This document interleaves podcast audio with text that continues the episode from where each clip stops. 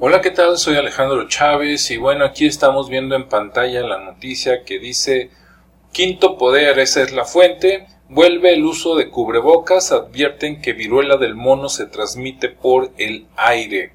Primero nos dicen unas cosas, ¿verdad? Igual que cuando salió el COVID, este, que, que la viruela del mono era nada más por contacto físico, o sea, tenía que ser saliva con saliva, mordida, ¿verdad? Relaciones sexuales. Y luego resulta que acá dice, recientemente los Centros para el Control y Prevención de las Enfermedades, más conocidos como los CDC, emitieron una alerta en la que se advierte que la viruela del mono puede transmitirse a través del aire por medio de aerosoles, por lo que se hizo la recomendación de usar cobrebocas para protegerse del virus. Sin embargo, el lunes por la noche esta fue eliminada. Dice, use mascarilla. Usar mascarilla puede ayudar a protegerse de muchas enfermedades, incluidas la viruela del mono, decía el comunicado. De acuerdo con el diario de The New York Times, los CDC informaron el martes que eliminaron la recomendación del uso de mascarilla del aviso de salud para viajes de viruela del mono porque causaba confusión. Sin embargo, entre las recomendaciones comunes sacadas para viajeros los CDC continúan sugiriendo el uso de cubrebocas para evitar propaganda, propagar la viruela del mono. ¿Sí? Bueno, ¿qué te suena esto?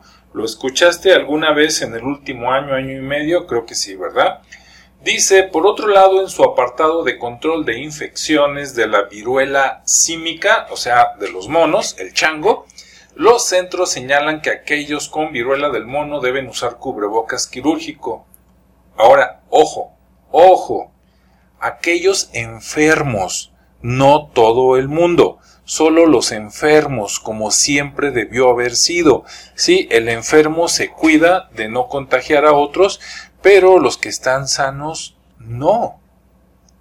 Coma, dice especialmente quienes poseen síntomas respiratorios como tos, o sea, cualquier gripe, dificultad para respirar o dolor de garganta. Eso me suena a infección de garganta o gripe, ¿verdad? Pero bueno, si tienes dudas, pues habrá que ir a hacerte algún examen. Dice, o bien que los miembros del hogar donde haya un enfermo con la viruela consideren usar máscara quirúrgica. Volvemos a lo mismo. Si el que está enfermo, por decir algo, es el papá, el papá debe de cuidarse con tapabocas, pero ¿por qué el hijo y por qué la esposa? ¿Sí? Dice, cuando les toque estar en presencia de alguien con monkeypox, que bonito soy en inglés, ¿verdad? Como también se le ha llamado. Usar una mascarilla puede ayudarlo a protegerse de muchas enfermedades, incluida la viruela del simio, indica el comunicado. Por ahora se sabe que la viruela del simio puede transmitirse por exposición a gotitas a través de partículas grandes exhaladas por contacto con heridas cutáneas, o sea, nuevamente hablamos de cortadas o de sangre, ¿sí? O de, este, o sea, es, es este, sustancia con sustancia, ¿sí? Los líquidos de mi cuerpo contra tus líquidos, ya sea mi saliva, mi sangre, mi tururú, tarará, contra el tuyo, ¿sí? O materiales contaminados según la OMS. Dice, el periodo de incubación de la viruela del mono varía de 6 a 13 días, Qué conveniente, ¿no? ¿No te recuerda algo? Dice, pero la enfermedad oscila entre 5 y 21 días. Volvemos a las famosas tres semanas, ¿no? La enfermedad suele ser autolimitada, o sea que te da a ti nada más. Dice, y los síntomas por lo general se resuelven espontáneamente, o sea, se te quita solo, en un periodo de 14 a 21 días, o sea, en dos o tres semanas quedas como nuevo, ¿no?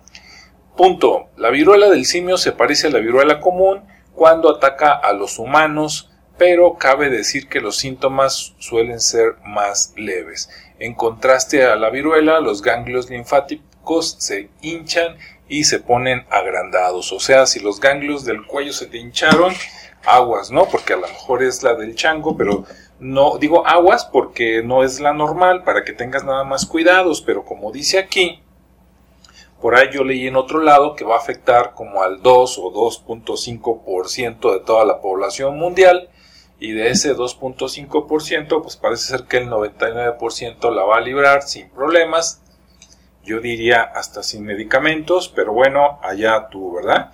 Ya a estas alturas ya tienes suficiente experiencia para saber qué haces o qué no haces en caso de una un posible contagio y qué crees o qué no crees y qué vas a hacer, ¿sale? Cuídate, ten buen día, buena noche y bueno, veremos qué más sale. Hasta luego.